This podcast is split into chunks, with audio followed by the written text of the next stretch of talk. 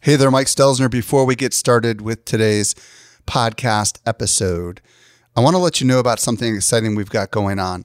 If you know you need to do more with video marketing so that you can increase your influence, visibility, and sales, but you're just not sure how to up your Instagram stories and IGTV, Facebook ads, YouTube content, well, guess what? We have an awesome solution for you. It's called Video Marketing Summit. This is the first time we've ever done anything like this. It's our online event taught by an amazing lineup of the top video pros in the world. If this is something you're interested in, be sure to check out videomarketingsummit.live.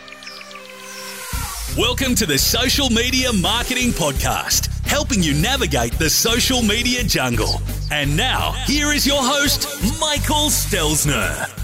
Hello, hello, hello. Thank you so much for joining me for the Social Media Marketing Podcast, brought to you by socialmediaexaminer.com. I'm your host, Michael Stelzner, and this is the podcast for marketers and business owners who want to know what works with social media. Today, I'll be joined by Gina Bianchini, and we're going to explore a really interesting topic, which is how do you build a community in a world where the major social platforms do everything in their power to minimize the reach of your posts. That's what we're going to talk about today with Gina. I think you're going to find it absolutely fascinating. By the way, if you want to reach me, I can be found at Stelzner on Instagram, or you can email podcast at socialmediaexaminer.com. And now for this week's brand new discovery. Helping you stay alive in the social jungle. Here is this week's survival tip. This week I'm joined by Eric Fisher with a brand new discovery. What'd you find, Eric? I found a great web based application called Quicc that does automatic transcriptions for your vertical video and your horizontal video. And it will even burn those captions in and send you the video back with them in it. So you mean it does closed captioning or whatever we call yes. it? So yes. how does that work exactly? So what it does is it's using AI it you you what you do is you if you're on desktop but especially this is really the, the really killer thing that this does is you can do it on mobile so you could record instagram stories snippets like story by story mm-hmm. and send it you know open up this up in your web-based browser upload the video and they do ai over it and transcribe it and then show you the captions right there burned in and before you download it back out you can fix it. You can change the misspellings maybe if you want to. I mean, it's, it's got like they boast a 91% accuracy, which I've found is probably low on their part. I think it's actually a bit higher from what from my use cases. And even if there are misspellings or if there's like you know they they hear it they say they took your name Mike M I K E but they thought that you meant microphone and they put M I C you right. can quickly go in and just change that huh. then you confirm it and download the video with it so, is there a limit to how long the video can be? No, it's just a matter of what plan you have. So there's different, you know, there's different amounts of time that you get used per month based on which account you have, which account level. Is there a free account? There is a free account that gives you 2 minutes per month, which if you're talking about using this for stories and you're talking about 15 second clips, you might be able to get away with that for a good chunk of time. Does it give you any control over where those captions appear on the video? Yes. So then once you've confirmed the text is correct, and you can even you can then go in and change the font type or the size or the color so it'll best match your branding even and arrange it a little bit differently you can add like a background or an outline or you know some drop shadow to it so it pops a little bit more from the video as it's moving hmm. interesting yeah i mean it sounds like it's like its name very fast, huh? Does it? It does. Yes, quick. I'm glad you picked up on that. it also will allow you to download the SRT file as well. So you could have burn in captions, an SRT file, or both. Huh. Where do we find this thing? So it's real easy to find. You just go to quick.io, but it's a different spelling of quick. It's Q U I C C dot I-O. Q U I C C dot I-O is where we can try this sucker out. That's it. Thank you so much, Eric. You're welcome. Helping you to simplify your social safari. Here is this week's expert guide. Today, I'm very excited to be joined by Gina Bianchini. If you don't know who Gina is, she is a community building expert. She's the former CEO and co founder of Ning, and she's also the founder and CEO of Mighty Networks. Gina, welcome to the show. Thank you for having me. This is so fun. I'm excited to have you. Today, Gina and I are going to explore why building community and groups is really important for businesses and for marketers. But before we go there, I would love to hear your backstory. Um, start wherever you want to start, preening. You know, tell us how did you become a community building pro, if you will. It's funny. I grew up in Cupertino, uh, California. So I I grew up basically in orchards that then became Apple buildings. So that garage where Apple was started was probably about a mile away from my house. The way I became passionate about communities and specifically online communities was actually completely based on where I'm from and the fact that when I grew up in Cupertino, California, kind of in the shadow of what became Apple. It started off as orchards and then became Apple. And actually, interestingly, at the spaceship at Apple, it's all orchards again. So, like everything comes full circle. People followed their passions, they followed their interests. So, Apple was started from the Homebrew Computer Club. It was a group of engineers who were just super geeked out building their own computers. In the same place, my father was just total car junkie. So actually built a Model T Ford and then a Model A Ford from parts when he was in high school. Wow. And then when he was a high school teacher and then a, a high school assistant principal, and on weekends and at nights was actually rebuilding cars. So, you know, had on a teacher salary a Porsche and a Mercedes that actually today is worth a lot of money. And my mom raised guinea pigs and then we raised rabbits. So there was always a group of people that you could go down an interest or a passion or a goal or just try stuff. My grandparents had started the Cupertino Lions Club and the Dioro Women's Club. And so that was just the world that I grew up in fast forward, you know, 20 plus years and kind of again growing up in the shadow of technology, I was always comfortable with software. I was always comfortable with hardware. There was always somebody around whose parents or was a, an engineer at Lockheed or an engineer at HP, Hewlett Packard, and there was always somebody around who was who was just super curious and wanted to explain how software or how hardware worked fast forward to 2003 2004 i am at the end of my first startup and all of this world of basically social networking. It was called user generated content at the time. Starts happening. I wish it had happened sort of on one day but it happened in a very concentrated set of time. One day would have made a better story like a lightning bolt coming down and hitting me in the head striking me down. It just all made sense. That bringing people together utilizing software was not only the future but that it would be something that we could take that same energy and that same passion of building an interest based community that I grew up with into the world across billions of people in ways that could be incredibly powerful, incredibly interesting, incredibly meaningful, and to this day represents a slightly different perspective and a slightly different view of the future and the role that social software should play in our lives than certainly what a lot of us, you know, have come to expect from social media. So was 2004 before Ning or when you started Ning or it's when we started Ning yeah. So we started Ning in late 2004 um, a very good friend of mine at the time was just transitioning out of PayPal after they sold to eBay and was starting a social network that was professionally oriented. And I was seeing what he was investing in and seeing what he was starting with LinkedIn. And again we were it was all a very small village in Palo Alto and in San Francisco at the time in part because everybody had sort of had left because we were in the midst of the dot com bust and then my other friend, Marc Andreessen, was like, wow, this is actually really interesting stuff. What about if we looked at and thought about creating a programmable platform similar to the web, but for social networks? And that was the genesis of Ning and what we started with Ning, where you could create your own social network on that platform. So, somewhere along the line, something must have happened with Ning that led you to Mighty Networks. Can you share a little bit about that story?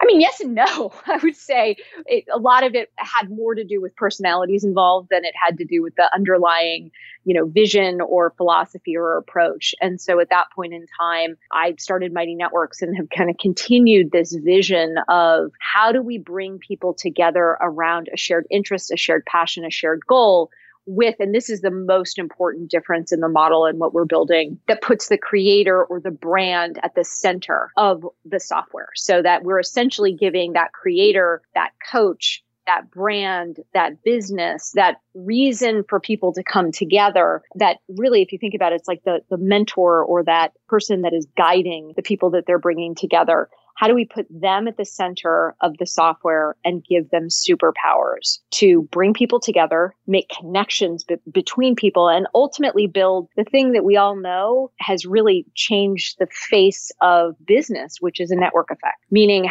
how could a brand or a business or a creator create something that gets more valuable to everyone with every new person who joins. And the reality is that when you limit and create something that is narrowly focused on an interest, a specific niche, you actually can create a network effect with a smaller number of people. You don't need a billion people. You don't even need, you know, 300 people. You can actually create something that gets more valuable with every new person who joins. And what year did you start Mighty Networks? I started Mighty Networks in 2011.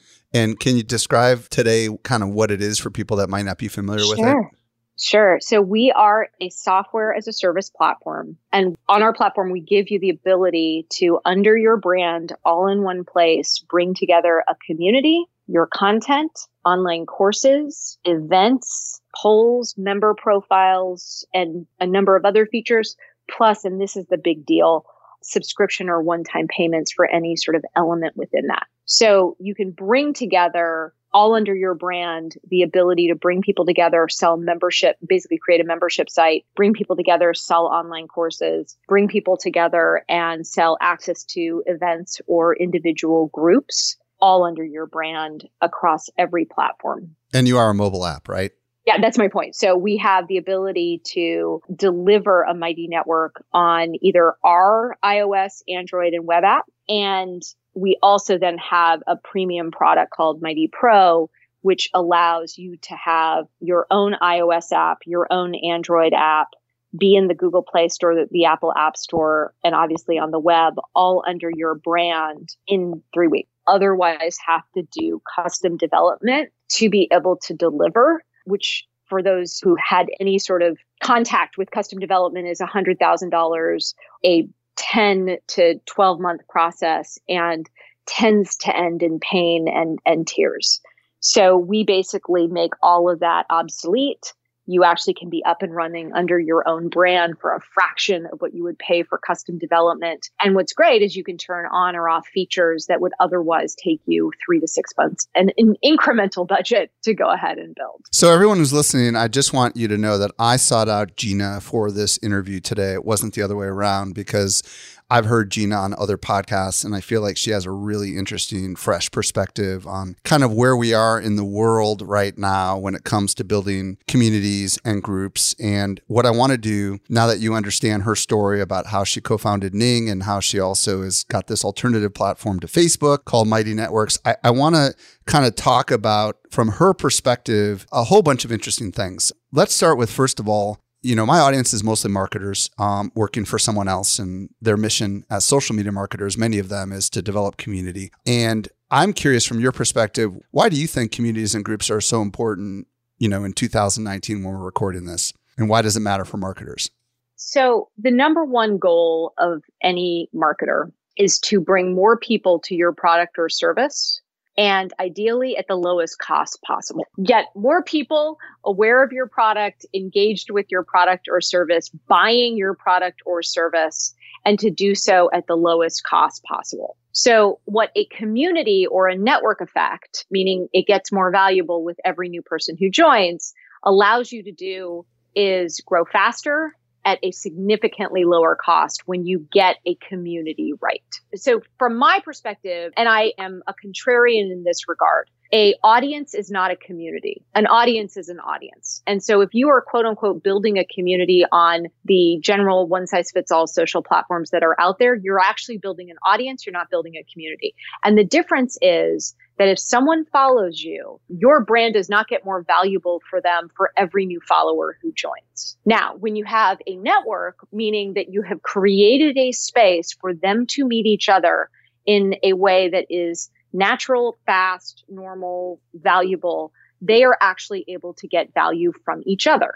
Doesn't happen in the comment section, barely happens in sort of one size fits all platform groups, which we can talk about separately. But if you are a marketer and you are not thinking about how do you create a network effect, how do you create a community where you are actually building relationships between the people who may follow you today or may be fans of your brand, then you are absolutely leaving attention that you can get from them on the table and you are spending more on marketing than you would have to if you were creating a network effect. Now, some products and services lend themselves to this model very nicely. For example, if you serve a small business customer, small businesses are dying to talk to each other in the right context where they can make better, more well informed decisions about their business and get stories and experiences of other people so that they can do their jobs better. They can build a, a successful business faster, more effectively. Coca Cola little harder. Like nobody like woke up this morning they're like, "Man, if I could only talk to somebody else who drinks diet coke." But when you find that thing and especially if you have digital services or it's healthcare related or it is something where there is a education component to it, you are so well served to find a place that and, and create a space that is separate that is outside the noise and clutter of social media where you are fighting alongside every other competitor and just friend and family member of that person, where you can actually build relationships between the people who are your fans and followers. And this is the most important thing. I want to add a real world example to this. Sure. Uh, we do a conference called Social Media Marketing World. We've been doing it for seven years, and 5,000 marketers come from all over the world and they come to listen to experts. But the part that they actually enjoy the most is our networking plaza, where we have like a couple hundred tables on all these different topics where they can sit around people that share a common interest and they can actually talk about things that they care about. And people walk away from that wowed because they're like, wow, here are other people just like me. I got to connect with these people. I walk away changed as a result of it. And that is something that I think many of us understand that have done these small gatherings of physical people. And what you're saying is you can do this now online and yeah. you should be doing and it. And you can do it at scale. And when you do it at scale, you will reduce your marketing costs, especially long term. You will drive greater loyalty. You will give people hundreds and then thousands and then tens of thousands and then hundreds of thousands of different reasons to come back and engage with your brand. And those represent every single person who's in your community because as they are building relationships with each other, that's all scale. That's all leverage that you are not having to pay every single time you want to reach that person because they actually have a network of people and conversations and topics that they are engaged with in your own community. And let me add one one thing here because I think this is actually something that is super important and it's something that marketers especially in my experience have been a little afraid of, which is the absolute best most valuable communities are those that have a big purpose to them. They have a way and a promise that members are going to master something interesting to them together. And this notion of mastering something interesting together is at the core of what the very best brands are creating today when they think about not just creating an audience, but creating a network effect. Talk to us about that. Give us an example or two from your communities that you Sure. Seen. The examples that I have tend to be around an interest or a passion or goal because that's what we have seen.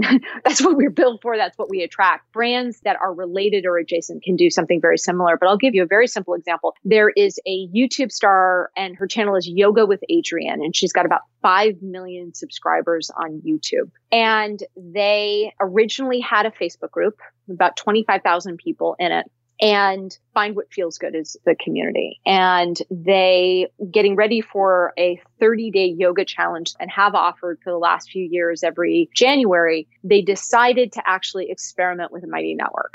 And again less about a commercial for mighty network although i think it's a great platform or else i probably should go do something else. But it is away from the noise and clutter of facebook. It's away from this. And this was the thing i didn't realize. So yoga with adriene find what feels good what they were finding on their Facebook group was that when people were showing up for a yoga, private yoga group, they were, according to, I love this language, they were coming in hot. They were ready for a fight. They were debating people because, again, most of the group was only sort of seeing yoga with Adriene and find what feels good in their feed right next to, you know, an eighth grade graduation photo, but then also a, a, political debate or a conspiracy theory or something else that was highly charged, especially when you think about what, what the algorithms on Facebook are trying to do, which is to get you engaged, but around something that's highly charged. So now they're actually having to deal with angry people in a yoga community, which sort of defeated the purpose. So they basically said, Hey, wait a second, it's time for us to move. So they moved to a mighty network and what they found was people were asking the same question in sort of both places. And the Mighty Network was where they decided to invest in, not only because we have great software, yay, but because it was outside the rapidly moving feed with lots of political arguments and discussions. They were actually finding deeper conversation, more engaged people who were showing up. And today, that Mighty Network has 90,000 people in it. And here's the kicker that I didn't fully realize until like two nights ago when I was looking at something. So they do this 30 day yoga challenge. They went this year off Facebook from 40,000 members to 90,000 members in a single month because of this yoga challenge. So, you know, the growth that is happening outside of a Facebook group, the quality of conversation outside of a Facebook group, and therefore, as well, the fact that it's easier to manage a community. it, it is especially when you are driving forward this notion of mastering something interesting together. People are showing up, they're fired up, they're providing value for each other. And it's a very simple way of setting it up and running it, which is the exact opposite of what community and building Facebook groups has come to mean to marketers, where it's like, oh my gosh, I need to have 17 moderators. And like, what if people are, are trolling us, or what if they hate our product, or all of the things that just feel almost out of control, which is why you don't want to build a community. That might be why you don't want to build a community on Facebook in a Facebook group or on your Facebook page. That is not happening off Facebook. And if anything, when you create a community that is well designed, and we have sort of a five step process that makes it super easy to design a community for engagement so that it thrives and becomes so valuable, you can charge for it even think about the special world that you are creating for your customers and prospective customers in the context of things that they care about, in the thing that they want to master together. I'd love to share with you some of the struggles that marketers are facing today. And then I would love to hear your thoughts on where you see the social platforms going. I am in a unique position because I'm the CEO of Social Media Examiner. And, you know, we have a very large tribe that is constantly struggling with all the challenges of the social platforms. Marketers today are dealing with algorithms that are repressing their posts from being seen. Small percentages of their audience see anything that they post. Then, of course, we've got Google search algorithms, which are revealing the answers instead of links to websites. So traffic to our website is down. And then, of course, we've got, you know, you just go on and on and on email algorithms that are that are not delivering our messages because they think that there's a wrong word in there and then it goes into the spam folder. And at every turn, every major company that you can imagine that happens to be in your backyard is doing absolutely everything in their power to repress communications. That's the setup. Where do you see social platforms going from your perspective? And talk to us about this a little bit because I'm sure you're seeing some of this as well. Yeah, absolutely. So they are going to keep doing what they are doing as long as marketers keep paying for it. Mm. And so, what I would basically say is that the future is going to be quote unquote won by the courageous marketers and anybody that chooses to follow what I'm about to lay out. The courageous marketer who basically says, you know what? We are going to use the social platforms, not for everything, but for the thing that they are good at right now, while having the confidence that we can build something under our own brand that people want to use and that can connect our fans, our followers, our customers, our prospective customers together around mastering something interesting that is important to them given the world that our customers are living in. Whether that is yoga, whether that is small business success, whether that is anything that food, lifestyle, marketing. Health, well, marketing certainly, but like if you are a marketer for healthcare, if you are a marketer for, you know, a small business product, if you are a marketer for anything related to travel or wellness, you have the opportunity today to create something that is owned and operated that is under your brand or your brand actually is overseeing the relationships that people are building and you're getting all that data. What do I think is getting in the way of that today? I think that the last decade has beaten out of marketers the confidence that they can do anything that's owned and operated. And I'll just give an example where it's like, you know, the, the answer was never, oh, our website, because it's our website, everybody's on Facebook and we can't actually build out something that could build a community driven business or brand that is really valuable to people. It's that you were competing with Facebook with a static website that you had a staff that was just pushing content into it. That's completely not engaging. It's not a network effect. It's not all of the things that Facebook brought to the table, but Facebook in and of itself, it's not magic. You know, nobody can actually deal with more than 150 people. Like it's about how you create experiences in an owned and operated way where you have access to the data, you can build a network effect, you can, you know, follow some simple principles to create a habit amongst your members and your customers and prospective customers. Bring those people together and have something that is at its core you doing brand building that is community driven. So what's going to happen to the platforms? I don't think they're going anywhere anytime soon. But I do think that the cracks in the armor have happened and they are going to basically start to see a outflux and people who are abandoning the platform. It won't be that everybody deletes Facebook. They're just spending a little less time on it. Right. And the creators, the people that are selling, you know, digital services or have followers, they are looking for ways today these are the leading edge folks that they realize they're like, wait a second, I want to have a membership site where I can actually get people to pay for this network effect. I want to build something that I can have merch that I can sell. I'm going to still build my audience on Facebook or Instagram, but I want to have something that I control and that I own and is mine, whether that's using Shopify for my e-commerce store, whether that's using Mighty Networks for my community and my courses and my commerce, my digital commerce. And that is the future. And so what's going to happen is that you'll continue to see, especially North America usage on Facebook, just maintain and just be flat. And then it'll start to go down over time. And people are going to be spending more and more of their time in chat and messaging.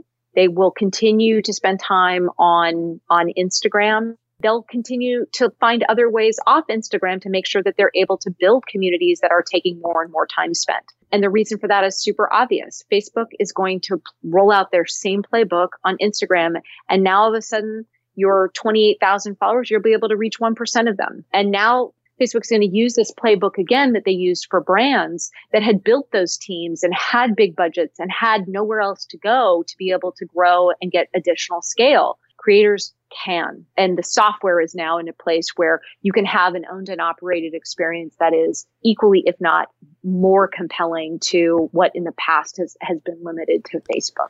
And so, Gina, you use the word creators, but I also want to say to all the people that are listening right now is content creation. We might not think of ourselves as creators because hundreds of millions of people that have Facebook pages, only 6 million of them are doing ads. So the rest of these people are really creators. We just don't call ourselves that. Instead, we're. Using content in marketing. And I think what you're saying applies just as much to the content marketer, yeah. the person who's creating content to draw an audience to them, hoping that a subsegment of that audience will ultimately be interested and become a customer. Yes. Except that this is the really cool thing is right now that content creator has to just keep pushing out article after article after article. And then like barely at the end will be like, Hey guys, what do you think? When you build a community and you design it such that it has a big purpose. It has that clarity around what we're going to go master together. And you've laid out the next 12 months and know exactly what results that you want to get. And you have monthly themes and you have a weekly calendar and you have daily actions.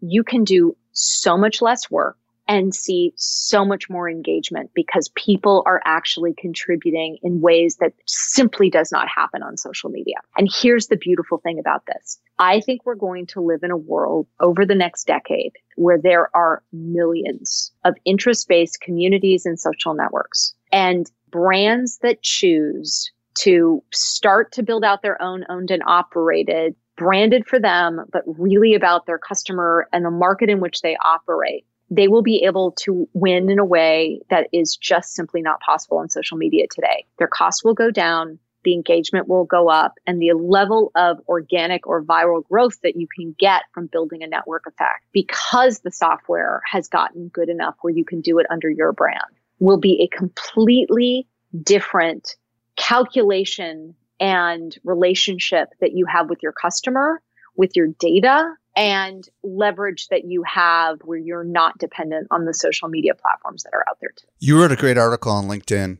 shortly after Mark Zuckerberg came out and pretty much said Facebook groups are our future. Facebook groups are our future. Talk to us about you introduced the concept of gaslighting. So I would love to explore the premise and thoughts behind this article because I think it's very important that our audience hear what you have to say about that. Yeah. So, you know, the idea that, first of all, you know, Facebook, nothing is important to Facebook unless they can generate significant revenue from it. They have $55 billion in revenue that they actually have to continue to grow at 10 to 20% a year. So, in terms of the new revenue that they have to generate, oh, and by the way, their North America and uh, European markets are flat in terms of actual users and usage. And that is where over 70% of their revenue, their advertising revenue comes from. So that's the business reality of Facebook. And what Facebook has chosen time and time again is to build their business. That is how they like what they care about. They care about the stock price. And if they cared about something other than the stock price, they would probably make different decisions than they are making today. So when you look at that and you look at what they have done to brands, where, you know, for many people that don't remember that, like going back to 2007, 2008, the promise for brands was that you would create your Facebook page and people would show up on your Facebook page and that was going to be your new website. That would be the place where they would interact and you know if you wanted to to get in front of new people to find your your Facebook page you could do that and you'd boost it once and then that person was your follower or you would advertise to people you would acquire them for you know 5 or 10 dollars and then that was your fan, right?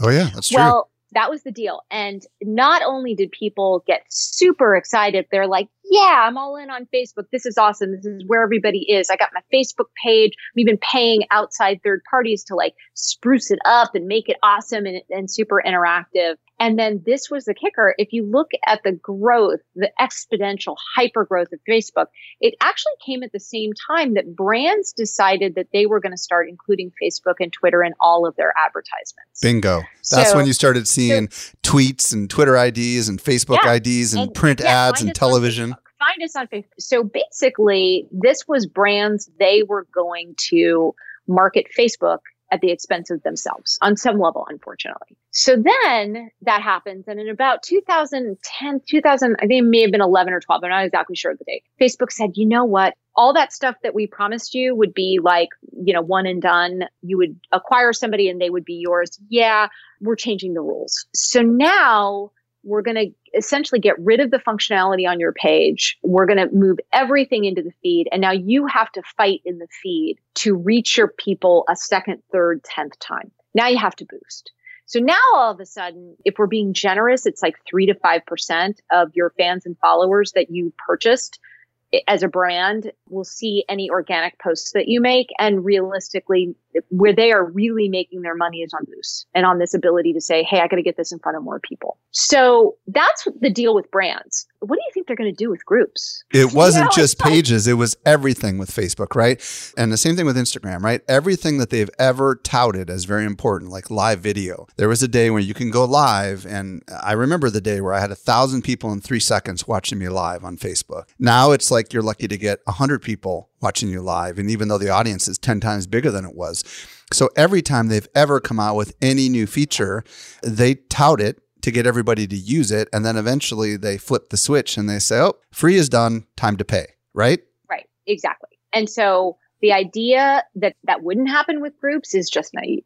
And so here's the best way to sort of approach Facebook. And look, I have a Facebook account we've stopped advertising on Facebook because it's not nearly as effective for us as as other channels. But we had been advertising on Facebook. Like here's the thing though. You use let's take the live video for example. If you have your own owned and operated community, you have something under your brand, you have somewhere to send people that the rules don't change you have 100% access to them. You have 100% access to all of their data. You have 100% uh, you know ability to market to them or talk to them or connect them to each other.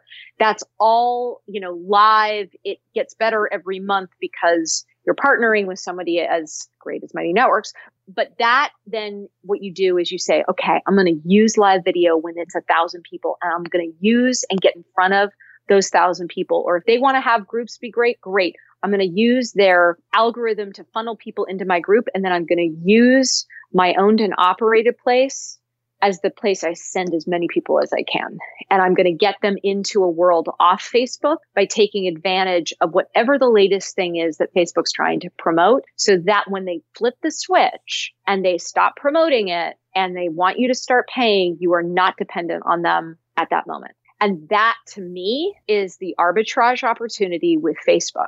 And it only works if you are distributed and you have your own community under your own brand that is compelling and brings people back and you've set it up so that it's got a purpose to it and it's got the right kind of cadence and have built a habit amongst your people. When you have that powerful model of you're not going to lose your Facebook presence, but you have somewhere to send people such that if, if and when, and it's really when Facebook changes the rules or decides something else is important or decides that you are the product because nothing is free. You pay for Facebook. This whole notion that like your Facebook page, your Facebook group is free is silly. Like you don't, it's not free. You are paying for it and your members are paying for it. And that's the opportunity is how you use it to funnel organically and paid traffic into something you want. I find this very fascinating. I'm not beholden to any social platform, even though we write about all the majors. Mm-hmm. And I think that what's happening with Facebook is starting to happen with every single social platform Twitter, LinkedIn, you know, you name them all. They're all implementing algorithms because they've all got too many people and there's a limited amount of time, is what they tell us. And they're going to use the algorithm to decide what content should be shown to those people. And that is the reality. And they've all been pretty darn transparent about it. So the idea, the promise, the opportunity that we could build something which is scary for people that aren't used to building something, but that we could build something that we can own and that can become more valuable over time as that community builds out is exceptionally valuable. And we, marketers, have been duped by free, right? Let's be honest. Free is like, I don't know, I grew up in the Midwest and we had these little light zappers, you know, and the bugs would fly towards it. yep. And then they would get killed, you know? Basically, yep. the social platforms are the light zapper, okay? And us marketers are getting sucked in and then all of a sudden zzz, we're getting zapped. That's the reason I wanted to bring you on because you are providing an alternative. So I'm going to do something I don't normally do. I want to ask you you know, how does your platform work and can it do much of the same types of functionality that Facebook groups can do? Yes. So the things that a mighty network is set up to do in a superior way to a Facebook group is first and foremost, there's no advertising. So I'm in a Facebook group for something I'm doing and like the number of other Facebook groups being advertised to me is like, wow. Like, first of all, it, it does not create a premium positioning. It does not actually reinforce your brand. It's, it's kind of a, a crappy place to build a brand. The Mighty Networks is a phenomenal place to build your brand because that is what we exist to do. The second thing is that because we bring together content courses, which you can rename and use as workshops or seminars or any of the other things that you would want to do, especially for B2B marketers, it's really compelling. And we're about to layer in the ability to charge for individual groups, individual courses, or bundles of groups and courses and even membership into your Mighty Network. What that means is that you can actually create a digital service or a digital product that you can go ahead and sell. You you can't have subgroups in a Facebook group. You can't have courses in a Facebook group and you can't charge for a Facebook group. Nor actually even if they added that would you necessarily want to run all of your payments and your business through Facebook. The two things that a mighty network does not have today that we are going to have within the next three months. One, live video. So the way live video works on a Mighty network is that you use Zoom, you use Crowdcast, and you use Google Hangouts. And all of that is like pretty well integrated. You embed video in today. We'll get to live video shortly. And the second thing is that our direct messaging is one to one, or we have group chat that lives within groups we're going to be adding that ability to have sort of the you know multi-person chat of like three or four people shortly as well. Okay i've got a bunch of questions. One more thing yeah. that is different about mighty networks is we have actually created because your profile isn't your facebook profile it's actually you create a profile per mighty network you, you create an account per mighty network the benefit of that is that the person that you are in the context of yoga with adriene you know, you can be free with, you can be authentic with. And that has been something that is really powerful. The other thing that we we have is this ability to find members near you, find members like you, and find members who share the same interests and the same topics, which again, none of that's possible in a Facebook group. The one big advantage, obviously, to Facebook is a lot of people live and breathe on Facebook, and the advantage is it's a place where they are organically, naturally, anyways. Obviously, the downside of that we've spent a lot of time talking about. The question for you is how does Mighty Networks get people to come back? Yeah, so that's a really good question. So, first and foremost, the engagement on Mighty Networks are really high because people are able to meet other people like them in the context of that interest. You know, it's completely possible in a Mighty Network to have 90,000, 100,000, 150,000 people. You can also have a really compelling Mighty Network at 100 people or 50 people because it's outside the noise and the clutter of Facebook what's really nice about it is we've created these habits, these really nice little loops with notifications and with contributions and an icebreaker question and a welcome section and a featured section and all of these different features that we've built with the notion that every single person who shows up and creates a Mighty Network needs to go through that onboarding and launch their Mighty Network. So the reason people come back is actually for all the reasons that it's not Facebook. You can have your own context, you can have your own profile, you can go really deep with people. And that's one of the things that we're really proud of and something that people are doing to a level that has been increasingly unexpected. They're meeting up live. They're, you know, finding each other and having conversations that they would never be comfortable having on Facebook. All of that serves to reinforce and build a habit of people coming back to a mighty network.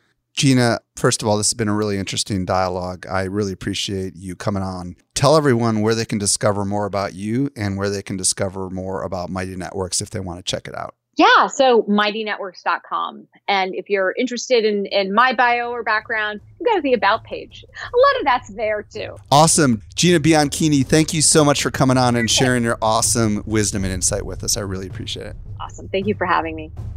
I want to remind you about the Video Marketing Summit. Be sure to check out videomarketingsummit.live where you can check out the lineup of the amazing speakers that will be training you online to help you improve your video marketing. Again, videomarketingsummit.live. By the way, if there's anything we mentioned in today's interview and you didn't catch it, don't worry, we take all the notes for you. All you've got to do is follow this simple URL. Simply go to socialmediaexaminer.com slash 363. And there you will find all the notes for today's podcast episode.